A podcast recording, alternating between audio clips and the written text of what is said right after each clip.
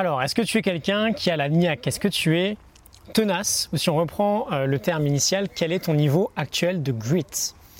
Euh, Pourquoi je te pose cette question? Je vais t'expliquer. Depuis deux jours, on est avec euh, Angela Duckworth, on parle de ténacité.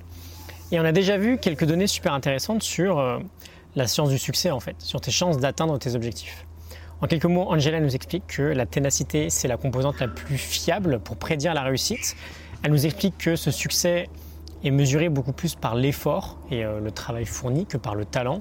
Je te rappelle la petite équation euh, qu'on avait vue il y a deux jours, talent fois effort fois effort égale accomplissement. Autrement dit, et comme l'a souligné, pardon, Hervé euh, en commentaire, l'effort compte beaucoup plus que le talent et pas seulement deux fois plus. On avait vu qu'on pouvait développer quatre composantes pour augmenter son niveau de ténacité, parce que la finalité, elle est là en fait. Hein. la clé la plus importante à sortir de tout ça, c'est que le fait d'apprendre à tenir des efforts sur la durée, et à développer notre niaque, notre ténacité, c'est pas quelque chose de fixe, c'est une composante qu'on peut développer, ou du moins dans laquelle on peut progresser. Euh, les quatre aspects, c'était, petit rappel, intérêt, pratique, sens et espoir. Voilà, c'était pour la petite intro, pour savoir de quoi on parle. Et donc ce qu'on va faire aujourd'hui, c'est qu'on va mesurer notre niveau de grit avec un test assez simple qui va mélanger des questions du coup autour de la passion et de la persévérance, les deux euh, principaux sous-thèmes de la ténacité.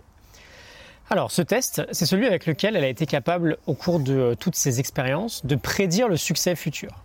Euh, notamment à West Point, elle parle beaucoup de cette histoire-là. C'est une académie militaire très exigeante où la lutte pour y entrer est absolument euh, incroyable. C'est très rude. Il faut des notes excellentes au lycée, une capacité physique assez hors norme. Et en plus de ça, je crois qu'il faut une recommandation d'un membre du Congrès ou du Sénat. Et ce cas d'étude, il est super intéressant parce que malgré le fait que ce soit terriblement difficile d'entrer dans cette académie, euh, lors des sept premières semaines d'entraînement, il y a un élève sur cinq qui abandonne.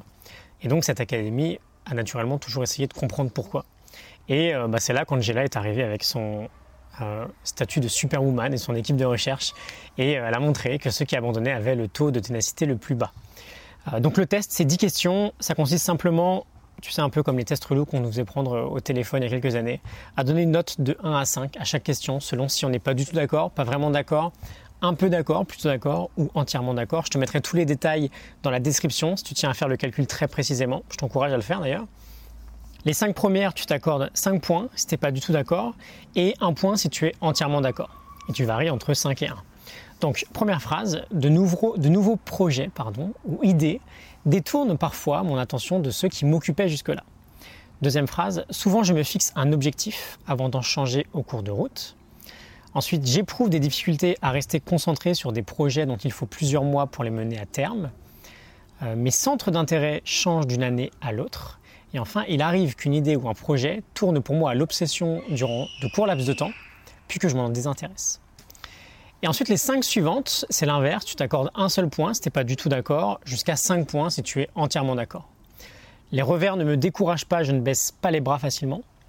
Je suis un gros bosseur. Je vais au bout de tout ce que j'entreprends. Je suis persévérant, je n'abandonne jamais.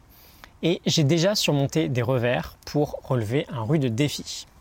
Voilà, tu additionnes le tout et tu calcules ton score. Je te mettrai en description les résultats potentiels pour savoir où est-ce que tu en es.